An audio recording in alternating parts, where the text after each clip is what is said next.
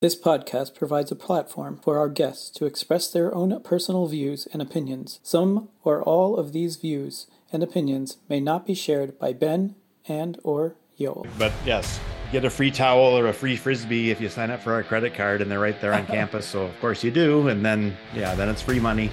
And there was a lot of things that we could do. I mean, we could at least make some lemonade out of the divorce lemon, so to speak. That's just average. The range is more like between 20 and 38 for the public schools and between 40 and 85 for the private schools. But the whole idea that a student borrowed $150,000 to get through undergrad is a myth. College for everybody was a terrible idea, and the politicians that spouted that and still spout that are not doing any sort of service. Welcome to the Too Dad to Quit podcast, the podcast where we highlight stories of dads on the other side of divorce to inspire and give strength to dads going through it. I'm Ben. And I'm Yoel. Today we are sitting with Brad Baldridge. Brad is a college funding specialist who has helped thousands of families plan and save for college with smart and proven strategies to save time, money, and stress. As a financial expert, blogger, and host of the Taming the High Cost of College podcast, Brad has been sharing his college planning insights with clients, subscribers, and listeners for nearly 20 years. He teaches parents the best ways to save and pay for college, including how to find the right school, maximize financial aid and scholarships, avoid student loan debt, and make your children's college dreams come true without wiping out your finances and retirement. Since 1998, Brad has become one of the nation's leading college planning and college financial experts. He offers life changing advice through his private practice, his online platforms, and at numerous workshops, seminars, and events throughout the year. So, welcome, Brad. Thank you for having us, having uh, you know, coming on for uh, to sit with us. Um, Thanks for having me. So, what we try to do here is uh, kind of give skills, insights, uh, and bring on experts that can help our audience in, in many different ways. Uh, and I think you're our first money related person. Um, so, we're really excited to have you on. And, and college is one of those super important things that some people don't think about until it's too late. So, yes, I, I, think this absolutely. is really important, really important to have you on here. So, right. can you tell us uh, kind of a little bit about you? Um, I believe you you are a dad, um, which mm-hmm. I was good happy to hear. And and how many kids do you have? Yeah, so yeah, so I have uh, three kids. They're 20, 18, and 16. So I've got a, uh, guess they're home now. So just finished their sophomore year and just finished their freshman year for my oldest two. And then my daughter is in high school. She just finished or is finishing her sophomore year the next couple days. Awesome. awesome. So I'm eating my own cooking, as they say. I'm actually living the college experience. yeah, so I'm kind of doing speak. the math. Yeah, so I'm kind of doing the math, and it says you've done it for 20 years, but your oldest is 18. So how did you get into this before you had kids?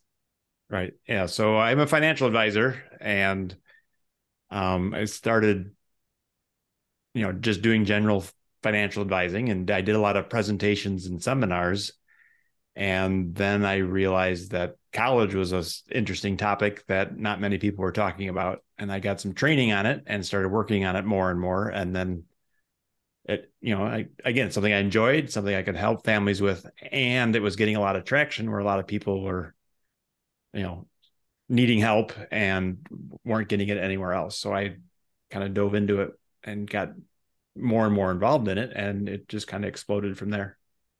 That's amazing. So you you kind of created. Is it fair to say that you kind of created this niche, uh, like when you got into it? Because it sounds like it wasn't really offered anywhere else. Is that right?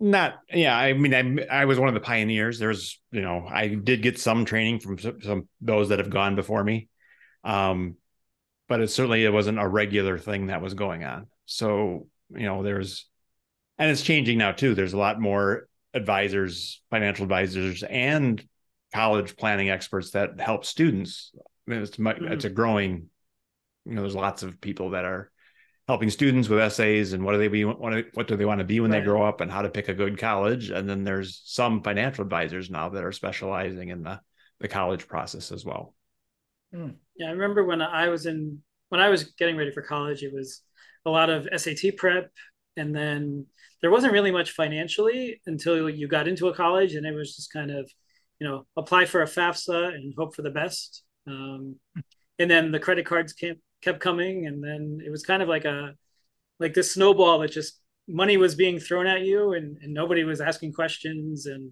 I, I'm hoping it's gotten better since then but uh, you know, yeah, us. they've they've come down on the credit card companies a little bit. I but yes, get a free towel or a free frisbee if you sign up for our credit card, and they're right there on campus. So of course you do, and then yeah, then it's free money. That kind of stuff has been curtailed to where it's not quite so blatant. It's still available, but it's not condoned right on campus anymore. Um, but yeah, so I mean, one of the things that I I tend to do is I specialize in what we call late stage college planning.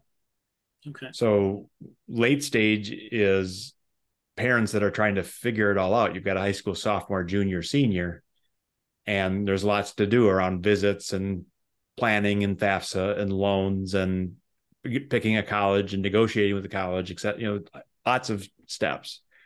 And then, of course, many families also need to do what we call early stage, which is, oh, I've got a three year old or a seven year old or a 10 year old, and college is coming. And maybe I should plan around that. Maybe I should save and invest. Maybe I should, uh, you know, again, it's hard to, you know, you're not visiting colleges with a four year old and you're not, but parents can do their side of it. You know, what, what's our philosophy? Are we going to pay for it all? Are we going to pay for some? Do we, you know, the, not people listening to the stuff I do generally, but there are people out there that don't think college is worth it. I don't come across them because they never find me, but the, uh, you know so that finding that balance of how are we going to do this and then when we take your specialty where we start talking about divorce and separation and blended families that just adds an extra layer of complexity onto what everybody does. Now you also have to figure out well okay well who's going to fill out the fafsa? And who's going to do the mm-hmm. college visits? And who's going to pay for college? And for people that you know are in the process of divorce or just getting you know going down that road it's like well do we put that in the agreements that we sign or do we leave that out? And what do we do with the college money we've already saved and et cetera et cetera? So there's lots of um, decisions and quite frankly i think a lot of either just no advice at all or bad advice as far as you know what to do and how to do it. And you know i've been in situations where we've had parents where education for their kids was the top priority and they were willing to cooperate and there was a lot of things that we could do i mean we could at least make some lemonade out of the divorce lemon so to speak mm. because of the way financial aid works in some yeah. instances you can you know have lower income because you're looking at just one parent's tax return instead of both in some cases other cases you are looking at both so that, then that leads to picking the right school and that kind of stuff so mm. there's a lot of opportunity with divorce. There's a lot you know and sometimes it's well what it's just picking up the pieces as well. So it's you know i think it's a timely topic for a lot of families as well what is how is the college piece going to fit into everything else? Mm. and, and um, you know not to be a debbie downer but you know when, when you're let's say you're meeting with a family you know for a child who is young you know four five seven whatever is is that something that the the possibility that the couple like nobody wants to think that way but the reality is unfortunately it does happen and it happens a lot. Is that something that's even discussed? Or if you're meeting an intact family you're going with that assumption uh, early on or is it something you think about uh, when you talk to your clients to say well you know what if you guys aren't together in, in 10 years from now when your son is or daughter is ready for college? Is that something that comes up generally not. I mean, generally, I guess we would assume that the glass is half full and that right. things are are fine. Now, right. I have had fa- families come to me literally saying, "We're in the process of getting a divorce." And we've got a kid in high school and a kid in college, and we're trying to figure out how to make this all work. And what is, you know, again, how do we cooperate and make this work the best it can versus fight about it and then everybody suffers. Mm. Yeah, and, do you um, find this isn't a very scientific? Uh, you know, Ben will, will, probably be better with the questions on more specifics of the of the financial stuff. But I am curious too. Like, do you find yourself, you know, when you do have that, those situations, kind of having to take on another hat, so to speak, as a mediator? I try and avoid that where I can, but yes. yeah. And again, if they're just willing to cooperate and they just yeah. need the the information, right? Right. That's often where I can be involved. But I'm not going to mediate. Usually what happens in that side of it is one of the parents is what I would call holding the college bag. Mm. So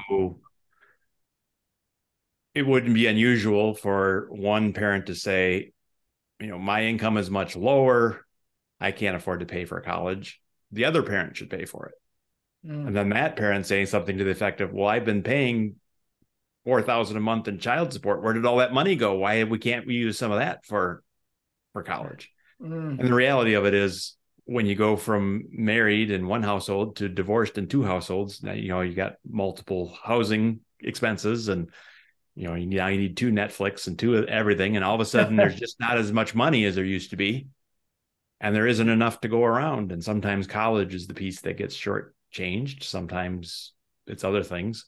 And again, a lot of parents don't want college to be what's shortchanged. They just don't know how to figure that out and make it happen. Right. So I work with a number of parents where they are the ones holding the college bag, right? Where they've said, well, I'm, dad I'm or mom is just one. not involved, not right. interested in paying. They don't, there's no obligation for them to pay that, you know, the, maybe the student and the parent hasn't gotten along for many years mm. and there's no relationship so there's no like they're just not willing to participate and mm. then it boils down to well how does the one parent that's involved you know make it happen and there are situations where you need to get some cooperation because some colleges require both parents to fill out financial aid forms even if mm. they're leading separate lives um now there's ways around that, but you the best solution is that you get the information. The second best solution is you come up with the excuses as to why you can't. And maybe they'll, you know, what the colleges and the financial aid system has always tried to do is not make you know make divorce a way to all of a sudden get a bunch of free money for college because mm. then lots of people would say oh i know how to pay for college we'll get divorced just before college happens huh. right you know, on paper anyway. And then, you know, right. so they want to, you know, prevent that kind of stuff from going on. Um, Interesting.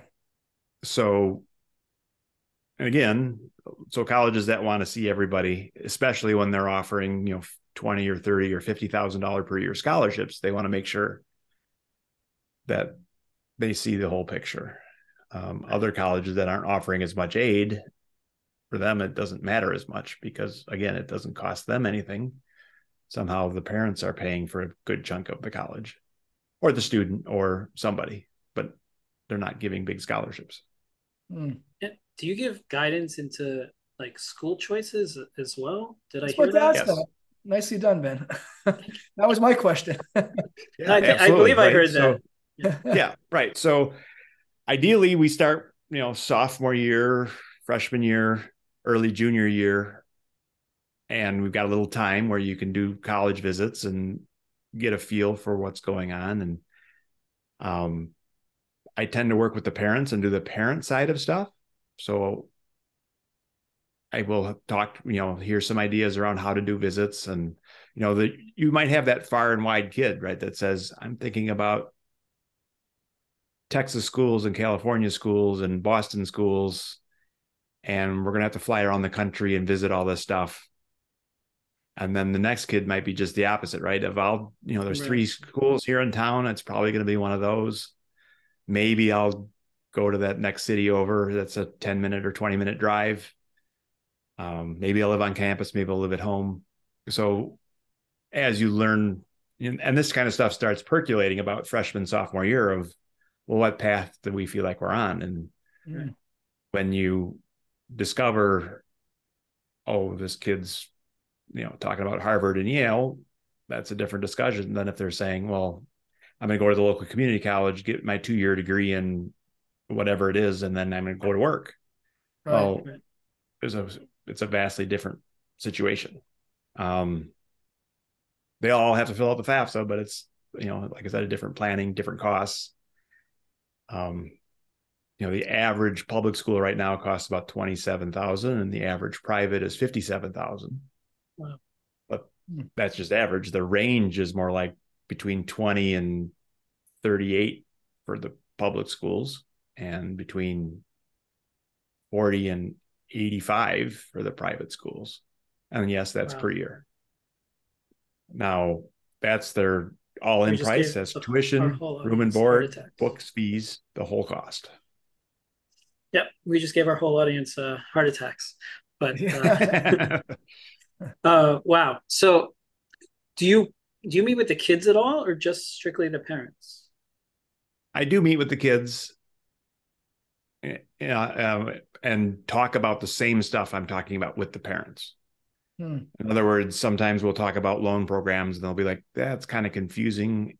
And my student's going to be taking the loans. So can we have a meeting together so that they hear it firsthand? Because I, you know, if I try and re explain what you just explained to me, I can't do it justice. I'll mess it up. Right. Or the other one is whenever I talk to my kids, it's, yeah, dad, whatever. But if you Right. say the exact same thing, well, now it's real just because I'm not dad. So that's true. so that's one of the services I offer, right? Is I'll tell it like it is, and maybe they'll listen to me, maybe they won't.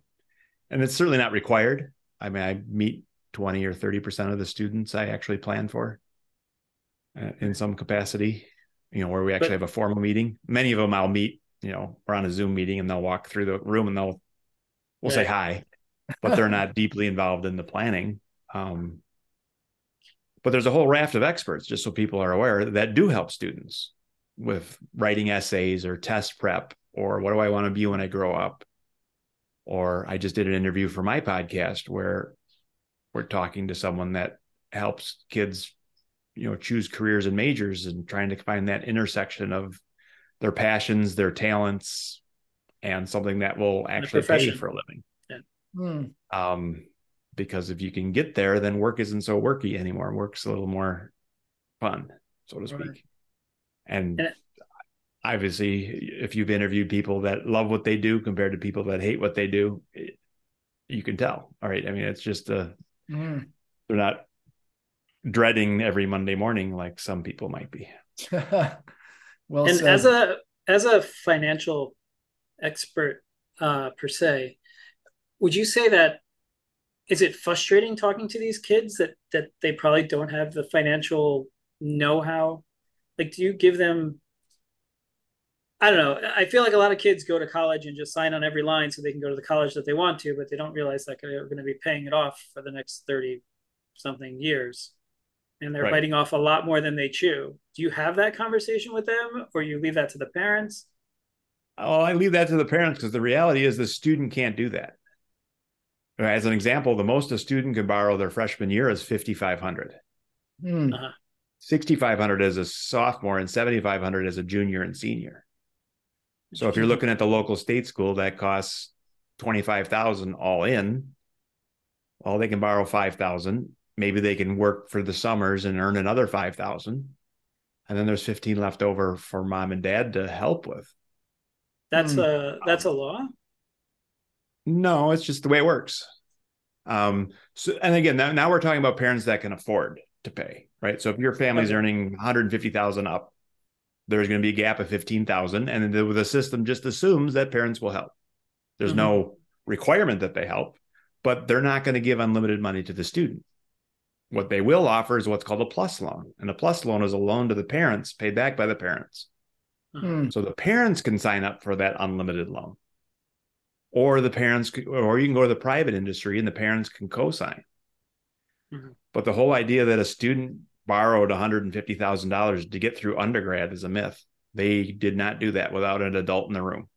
Somebody co signed or somehow facilitated it. Nobody's going to give the typical undergrad $150,000 because what are the odds of you getting it back, especially if they don't graduate or whatever it might be?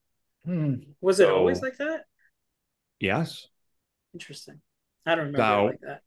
Right. Now, once you get to, you know, the- now there are some exceptions, right? Once you get to grad school, now you can get more loans with much higher limits. So the typical doctors and lawyers, they can borrow lots of money and do. And the colleges and the loan industry are willing to take the risk because again, they generally have done well in an undergrad, demon, got accepted to a medical school, so they're probably on a good path and be able to afford to pay it back. And you know, again, maybe ninety five percent are you know do, and that's good enough for them, so they're willing to do it. Um, and then you can also borrow for like a master's and so forth. But there's a lawsuit going on right now where uh, USC was being sued because they offered a master's in sociology. and It was very expensive, but then the and you kind of need a master's to work in sociology, but it does still doesn't pay very well. Mm. And a lot of students felt duped when they realized that you know their student loan payments were going to be 1500 a month and they are only making 40,000 a year. Mm. And you know that math just doesn't work very well. But on the flip side, they were 22 when they got involved in that, or 21, and you know where does their responsibility really land when you're signing up and borrowing money? Um, I, I remember.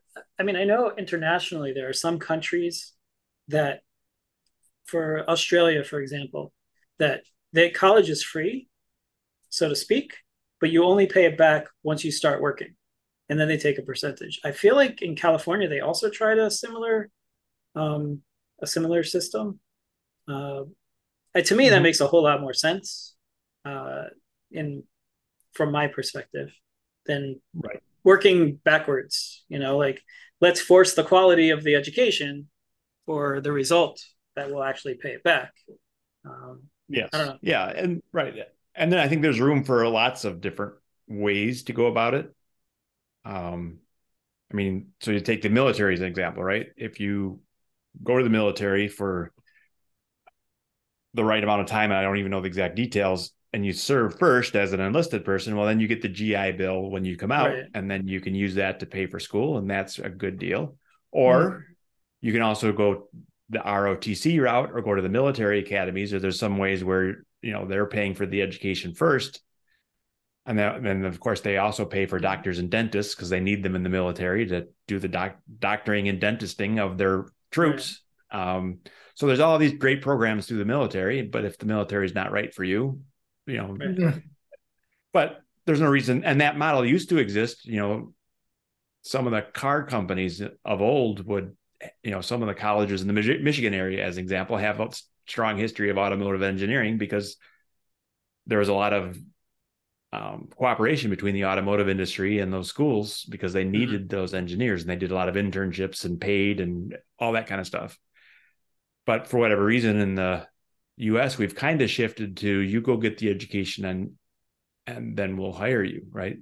Mm. Another great example would be an auto mechanic, right? It used to be you could go to work in the garage and make right you know a very low wage and just learn on the job and you know but cars are getting complicated enough now that you need to get a little bit of an education perhaps and they you could and you can do that by going to a tech college or whatever it might be right but now if you're the owner of the garage and you have one person that spent the money to get the certificate and whatever and you have someone over here who doesn't have the certificate who do you hire well right. right someone that spent the money and got off of square one. They're they've actually you know been through some of that stuff. They'd be more useful from the get go. Mm. And if they can find that person, then they don't have to hire someone that doesn't have the experience. So in tough job markets, you know, people go get the education so that they can be more marketable and and that type of thing. And then it, when it swings the other way, which has been going on in the last few years, you know, a lot of jobs have said, you know, why do we require a four year degree?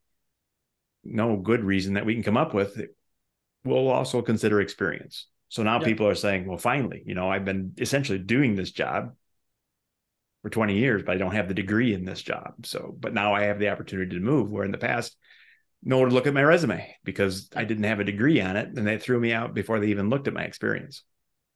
Hmm. So, which, which is good for them and bad for you, I guess. Well, for me personally, or yeah. for the, the the applicant? Uh, no, for for the you know school advisor. Right. Well, there's more than enough fish in the sea. I mean, the reality is school uh-huh. is a great path for many, and I think that's another important thing to realize. And there's a shift going on anecdotally, but a lot of parents haven't bought into it yet. But college for everybody was a terrible idea. And the politicians that spouted that and still spout that are not doing any sort of service because the reality is college is a bad path for some and a great path for others, just like anything else in life. And yeah, I think they really you really need to pay attention to that. And you know, less than half of college students are graduate. that typical well, less than half graduate. And also yeah. left and half of the ones that are actually at college right now are that 18, 19, 20 year old that rolled right out of house high school and went on to college. Yeah. A whole bunch of that college kids are adult learners and people, you know, working working and college in some form or online or or hybrid or all there's all kinds of different stuff. So there's a lot of variety in the adult education space. But for whatever reason in the in the young person area, and part of it I think is because parents are involved and they want to make it happen for their kids. You know, I had a great time as an undergrad and it served me well. I want that for my kids and because I'm reasonably successful, I'll pay for it and make it happen. And that's one of the reasons it's getting so expensive. If the kids had to pay for it, you know, it would dry up immediately. But because mm. parents can help or and are expected to help and the you know, so the system we have is a system we have.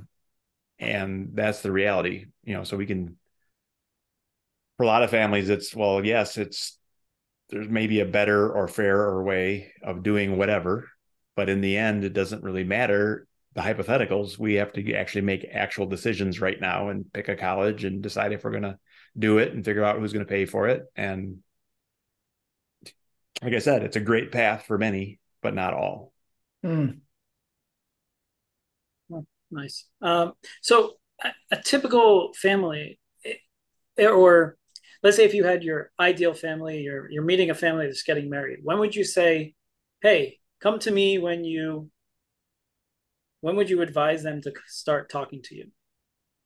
Right. So, for me, it would be sophomore year or freshman like, year. Not depending. even, not even like when the kid's born. You'd rather them come much later. Well, again, what I specialize in the late stage planning, Okay. So I certainly could give them some advice on how to save money and all that kind of stuff. But that's not my specialty. Uh, okay. Um, and you know, and I have some clients where we're doing their financial planning as well, right? So I mean, I have a business where I'm literally helping people one on one figure out college.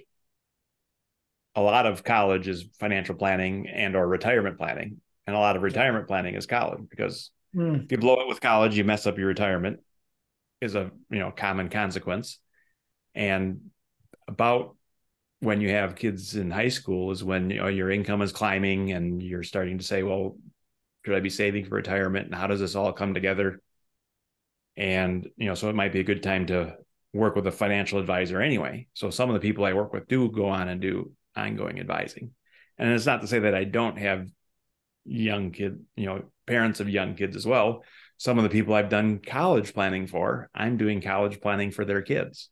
So I'm wow. doing the second generation college wow. planning. That's amazing. That is amazing. So, but the the gist of it is the late stage planning.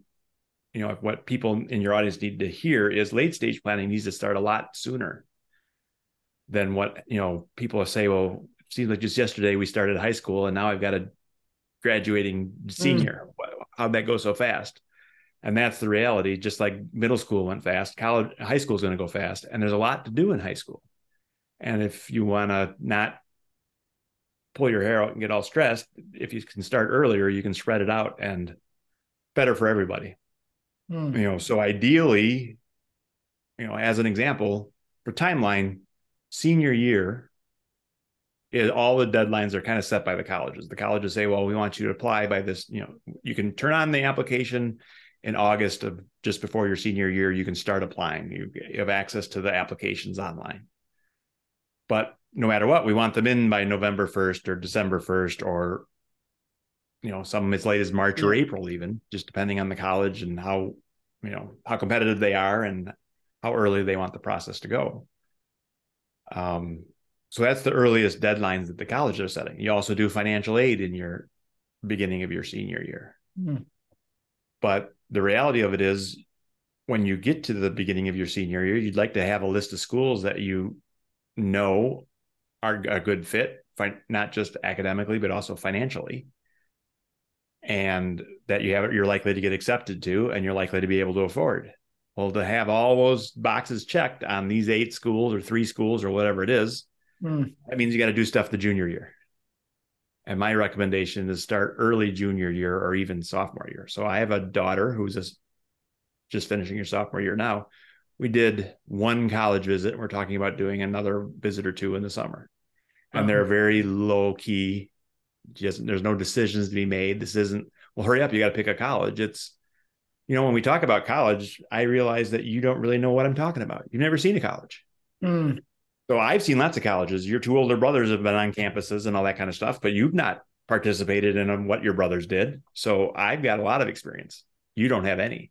So to be fair, maybe we should give them an opportunity to go visit some colleges and say, "Oh, that's what a big college feels like, and that's what a small college feels like." And oh, I got to have to pick a major.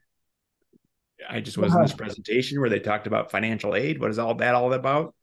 And oh, that's what a dorm is like. And the, the, there's a cafe. We got to eat in the cafeteria, and the food was much better than high school, but not great. But you know, whatever it is, right? And they'll focus on, oh, I like that school. The tour guide was cute. oh, well, maybe that's not a good reason to pick that school. But eventually, as you're running through the process, you'll start to realize, well, what is it I'm looking for? I mean, I've had parents come to me and say, they keep taking us into the football stadium. You know, my daughter's not interested in football. Mm. She's going to do creative writing and biology. It's like, okay, well, maybe you should ask the colleges to see where they study since yeah, that's what, you know. So now you can, that's kind of college visits 201. 101 is you go do, go do it their way. 201 is you go do it your way mm. and ask the questions, get the information that you need another great example i had a a student that wanted to learn jazz trumpet and he was i think pretty bright or you know pretty with it because he's he came to the conclusion he doesn't want to learn jazz trumpet from a classically trained instructor so part of his mission was to figure out who the trumpet instructors were and figure out if they had jazz experience or classic experience because and it turned out you know it was a good decision because i and following up with him, you know, he was able to get into the jazz community because you know when your instructors are into jazz and they can't make a quartet or they can't go to a wedding or whatever and they need a trumpet player it's like okay i've got a couple students that are pretty good. You know and then he get you know again he got some exposure he got some gigs he got some met some other people that are in the in that world um, and if it was a classic instructor he probably wouldn't have gotten that mm. and kudos to him for being smart enough to realize that they're kind of separate worlds. Um, and that's the kind of stuff where you have a little extra time where you can kick the tires more and you know visit once when you're a sophomore and then if it's if you think you still like the school you visit again in the junior year when you're serious um, especially you know another great tip that i give people is visit the local schools because then it's easy to say oh we didn't do it well we can go back right the first mm-hmm. couple schools are here in town we're just getting our feet wet. We're learning how to visit. We didn't do them as good as we could have. Now we're, you know, eight visits in and where you say, you know, the first two visits we didn't do well. We didn't ask the right questions or get the right information. Well, it's not so bad when you say, well, that good, you know, that's that school's here in town versus, oh, now I have to fly to Denver again right. and, and do hmm. it all over. That, wish I would have done better. So, you know, get your feet wet and just get out there and and you don't have to do everything in person you can do virtual visits you can do you know plug into their presentations and that kind of stuff and then you can also do and i, I recommend doing some in-person visits um and they don't mind visiting. seeing like 10th graders that's oh, not a... they would love to see 10th graders and ninth graders um hmm. they want to see the juniors and sophomores too. Sure. A lot of colleges will have different types of visits. You know, this visit mm. is where we have all the healthcare professions. Right. So we've got the PT and the PA folks are here, and the nursing staff and the pre pre med staff, and all they're all here, all on a Sunday. If you're interested in the medical fields and you need to learn more, this is a day for you. And mm. it's on a hmm. Sunday. You can learn about two or three or four different majors, you know, and sometimes it's we we're having a visit for accepted seniors. So this visit is targeted to somebody that's already applied and already and is now trying to decide between the, the schools you're accepted to. It's like this is one of the schools in the running and there's another school in the running and i'm going to go back and visit both of them to make hmm. my final decision of course their presentations aren't well how do you apply and what right. you know their their presentations are completely different because they don't need to teach you how to apply they know you've already applied and you've already been accepted so you know they don't want you know parents of sophomores and juniors at those meetings but they welcome them to other meetings so it's again, it's just one of these things where you just have to learn the process and get involved. And uh, hmm. and then of course, then we've got the entire financial side, which is where I focus. Where now, how are we going to pay for all this? Should we save and invest, or are loans appropriate, or how are we going to be fair if we've got multiple kids? So big picture stuff, and then there's like the tactics if you put more money in your retirement plan, does that help you or hurt you for financial aid? And mm. the answer is it depends on the retirement plan and how it works. So if you do this, you get a tax break. If you do that, you get more aid. If you do this, it helps. If you do that, it hurts. You know, very specific things. Um, and that's where, you know, again, when we start talking about things like divorce, you know, who owns the 529s in a divorce situation? Most attorneys kind of say, well, that's really, we're going to treat that as the kids' money. Mm-hmm. So hmm. we're not dividing that in the divorce per se. Right. Except when it's all over, technically it's not the kids' money. It's whoever owns it and they can change their mind. Right. So I had a meeting with a mom a couple months ago and she said, well, you know, we, we, we're doing reasonably well financially before we got divorced. So we put a lot of money into the 529s. Dad owns them. My daughter and dad had a falling out. We're not sure if dad will spend the money on college. Uh, you know, can we make him spend it? No, no, you can't, unless there is something in the divorce agreement or something like that. Hmm. Um, can so, he spend the 529 some other way? Or is there a restriction just for he school? Could spend it on the other kids. He could take it out and pay the taxes and penalties and do whatever he wants with it. Okay. It's his money. It, like I said, unless there was some outside, it's no different than money in his checking account or, you know, money he's earning currently, right? There's agreements as part of divorce that say you got to pay a certain amount in child support. But, you know, I think college is one of those things where sometimes the advice is, well, college is complicated and we don't want to put anything in writing because then you've got to honor what we put in writing. Hmm. But really, what happens, I think, is so we're going to kind of ignore it. And what's the unwritten part of that is we're going to ignore it and fight about it later, is what yeah. is what they don't say, right? right. Is because again, like, like making weddings of, and uh, and other things. exactly, yeah. exactly. Which yeah. is again I'm paying a large amount of child support. It's my opinion that that some of that child support is going to be used saved for college. The person on the other side of it is, yeah, well, child support that's not nearly enough. We can't afford to save anything for college. We assume you make lots of money, you're going to pay for college. And they both are right in their own way. And but then when it gets when you get there, then it's like, oh my God, now now we're gonna have to work it out. And if there was some sort of agreement, whether it's binding or just an understanding, again, that's the lawyers need to get involved with yeah. that yeah. side of it. Where if you do put something in writing, you know, generally you've got to do it then. And you know, if you said, "Well, Dad's going to pay for all of college," and you just leave it wide open, well, Dad could be on the hook for a ton of money. That maybe that maybe Dad doesn't want to be in that spot either. Maybe, but or maybe Dad wants you to go to college down the block. Right, exactly. And that's the other piece of it, right? Is who has control of the funds, who makes the decisions. And sometimes it's another proxy war. Kids caught in the middle. Sometimes the parents are cooperating and trying to really work it out. Sometimes one parent's in charge and the other parent's AWOL, not involved at all. So um, So each of those has their own unique opportunities and planning and things you want to do. And you can make it better or worse by doing the right things or the wrong things. Um, and that's again kind of the challenge when you get into the specific tactics of I'm going to shift money into retirement or out of retirement, or I'm going to take on a loan. Who's going to pay it back? And how do I get the best interest rate? Or help me negotiate with this school or that school. Or again, all the different pieces of the puzzle of I, you know, maybe I should go to the local low cost state school, or maybe I should go to that high price private. A lot of times, the high price private, as an example, you know, Harvard is 85,000, but they're also extremely generous. So mm-hmm.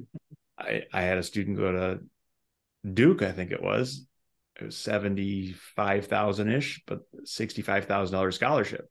So the mm-hmm. net of 10, mm. which made it a much lower cost than even the local state school for that hmm. particular student. Right. Of course, I mean, just to point it out for the audience, I mean, that we're talking about tuition. I assume you get into the other realistic expenses too. I mean, mm-hmm. every parent will, you know, each parent does their own thing, but there's living expenses, right? Or clothing, yeah, no, that's right. there's all that to, to, take into account too, right? Absolutely, and that it didn't make that clear. I guess the the numbers we're talking about include tuition, room and board, books, fees, beer and pizza. Mm-hmm.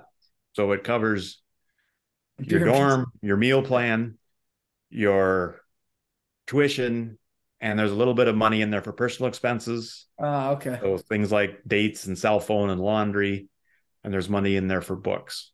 Mm-hmm. Now, and there are arbitrary number and travel, right? So mm-hmm. like a college puts in there a thousand for travel. Well, the right. reality is, if you live nearby, you just gas up the van and you deliver them, and you don't. There is no real cost. And if you're across the country and you got to buy a plane ticket every time they go back and forth, that's very substantial cost. Right. So a lot of times the numbers they put in the estimates aren't are averages and that type of thing. And mm-hmm. they also will use like the average cost of a dorm, but some colleges just talking with a student the other day, it was a two thousand dollar per semester difference between the most expensive and the least expensive dorm choice. So just by choosing one dorm or the other, it was four thousand dollars swing. Wow. So if you wanted the private, expensive, newest dorm, it was six thousand a semester. And if you take the triple and the older dorm, it was four thousand a semester. Mm. Um, and that's a you know that four thousand dollars could make or break the plan for some families. For other families, it's a drop in the bucket. and doesn't matter. Right how how much does it does it matter? How much does it throw a monkey wrench in the plans if you know the students done the research, they've met with you, the parents, and everything's all set for you know whatever college, and then senior year, you know the their son or daughter breaks up and they decide they were going to go to the same school as their boyfriend or girlfriend and then the last minute they change their minds. They want to go to a different school. Does that throw a monkey wrench completely into sort of all the planning or or it's not as dramatic dramatic as it may sound? Right. Well yeah you're not actually committing to a college until the end of your senior year. Okay.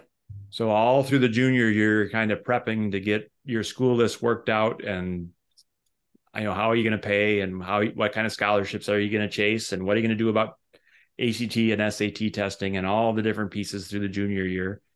In the senior year, you apply early for admission and financial aid and all that stuff. Mid senior year, you actually get accepted. March of senior year, you've got offers from the colleges and saying this, you know, we've accepted you and this is what it's going to cost and this is the scholarships you're going to get and this is your net price. Mm.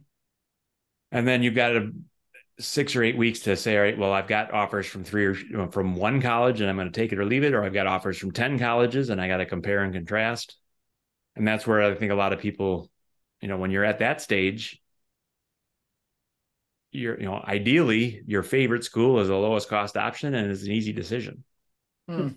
But sometimes you it might be well these three schools that we didn't get as much aid you know, the, so these three are 50,000 and 52,000 and 54,000 net. and the state school is 26,000 net, but this school over here is 23,000 net.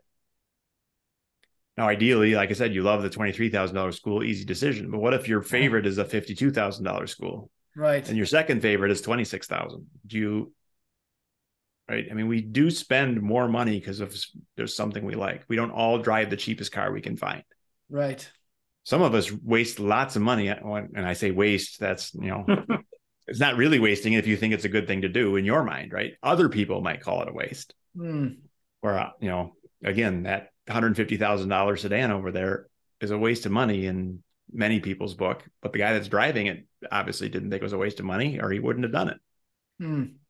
And same can be said around education, right? $150,000 education could be a waste of money in some people's opinions. Um, but people do it. And Mm. I think the challenge with college is what are the real prices, right? It'd be very frustrating for you to spend $150,000 on a car and then realize across the street there was a, almost an identical car for half price. Mm. You just didn't know it existed, which is what often happens with college is well we committed to this higher price college and it's like well what you didn't know was this college across the street offers more aid. You'd have qualified for a scholarship or whatever it is and you would have gotten a similar education for much, much less money. Mm. and people don't even know what they don't know.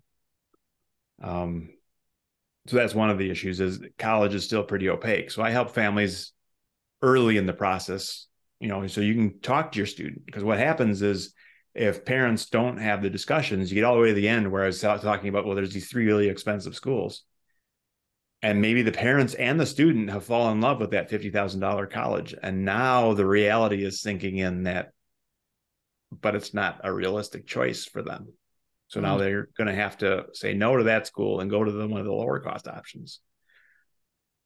If you had done your planning well you'd know what they cost or at least have an inkling and or maybe you know you don't know right? You could say well these schools we know are going to be like this. This one this one's hard to figure out it could be good could be bad we don't know. But you can go into it and say well if we apply to these schools over here if they don't come in at the right price we're going to have to say no.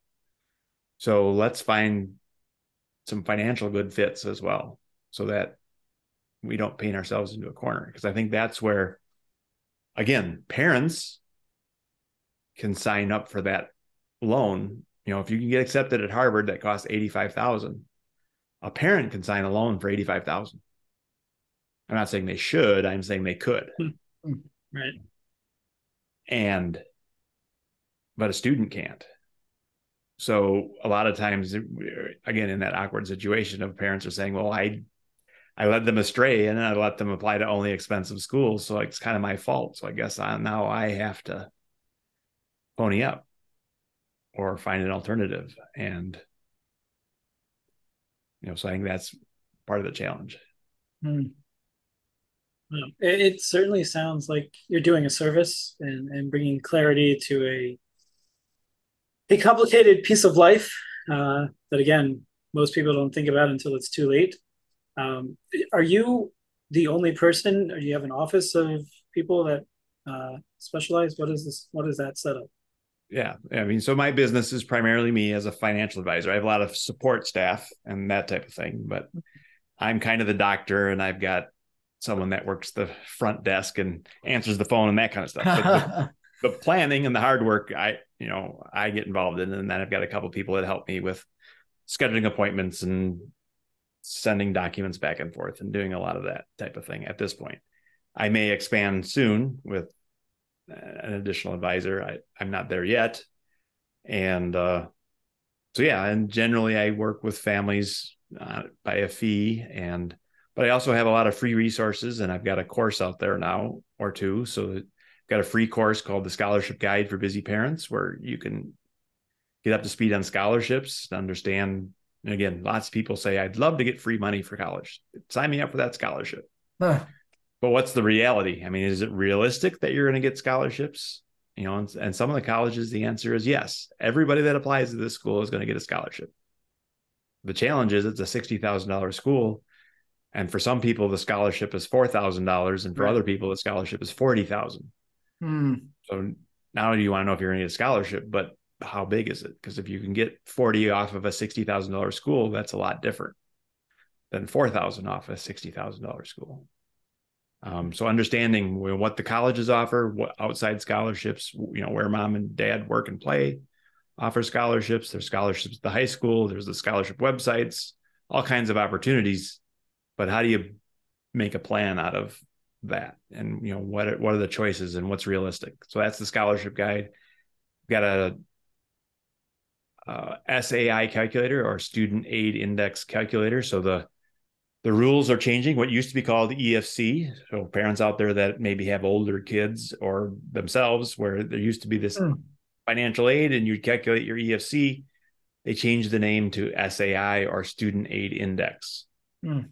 It functions similarly, but the formulas have changed. So for the divorced and separated crowd, that's one big change where they used to treat child support as income to the recipient. Now they mm. treat it as an asset. Hmm. So a lot of situations where child support was making it so that the student didn't qualify for as much aid.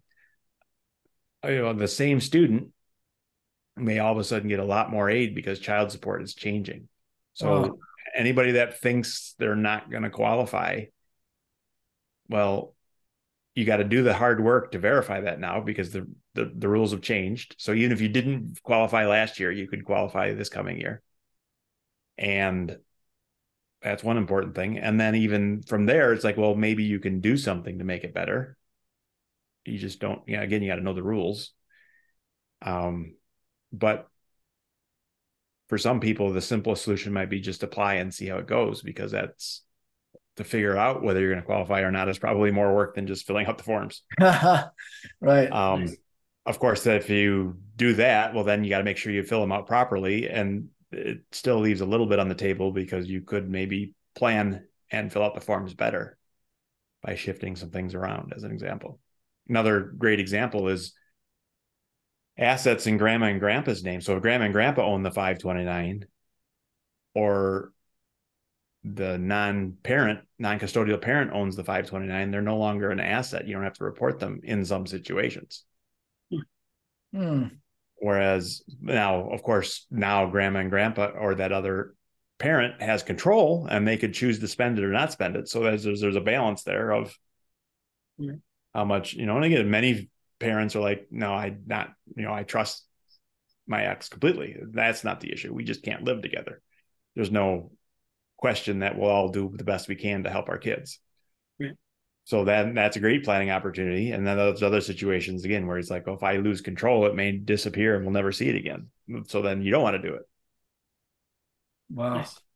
And Amazing. and how is putting all of this things that you've been doing for so long for your own kids? How is where did you say I'm not, you know, like the surgeon that doesn't operate on his own kids, or did you did you put this into action for your own kids? A little of both. So I can do the parent stuff with myself and my wife, but when it came to helping my son write essays, as an example, a I, I'm not an essay guy, so I couldn't add value anyway. Um, but we also outsourced that to a family friend who was able to, you know, tell him like it, tell it like it is without offending him and getting, right. you know, some of those challenges. So, and I think that's an underutilized strategy as well, where maybe you know you team up with again a brother you know aunts and uncles of the kids right? So there might be one of you that's good on the number side and one of you that's good on the writing essay side. So you do what you're good at for everybody's kids.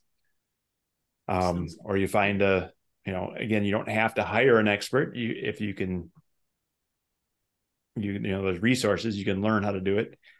The analogy would be right my student just came to me and said i want to learn how to play the piano and as a parent, you say, "Oh, that would be good." Yeah, I mean, if I knew how to play the piano, I think that'd be cool. So you should, yeah, you should learn how to play the piano. So most parents don't say, "Okay, well, now I'm going to go learn how to play the piano, so that I can teach my kid how to play the piano."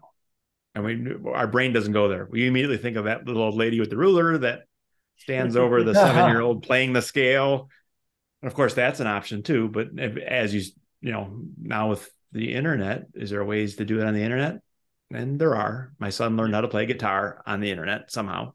Yep. Um, I don't even know the details. I know he signed up for some courses, and I think grandma paid for it as a Christmas gift at some point. um, you know, but it can be. There are lots of ways to do it. It's the same around the college planning. There are lots of ways to do it. You just got to be aware that you need to, it needs to get done, and and pick a path. Perfect. And uh, this being the Too Dad to Quit podcast, uh, we like to have our guests leave our audience with a too dad to quit moment a mm-hmm. moment where you've been the proudest uh, of being a father and a dad, and just that some moment you think about and your face lights up uh, when you think about it. And uh, we'd really appreciate if you can leave one of those moments for our audience.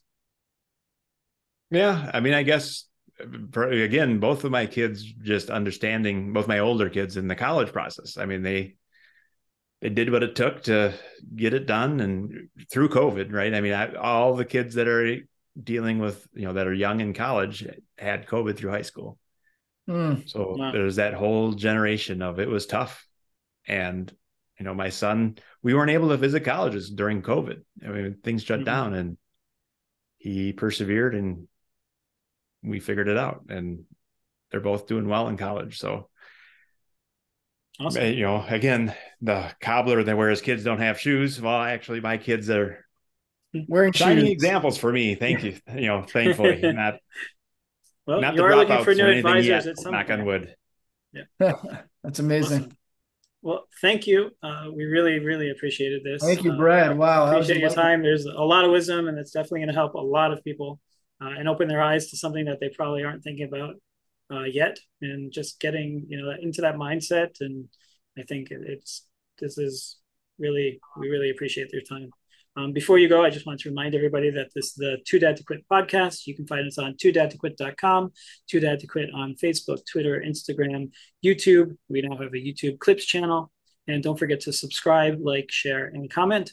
And we'll, we'll see you next week. Thank you for listening to the Too Dad to Quit podcast. Available at toodadtoquit.com.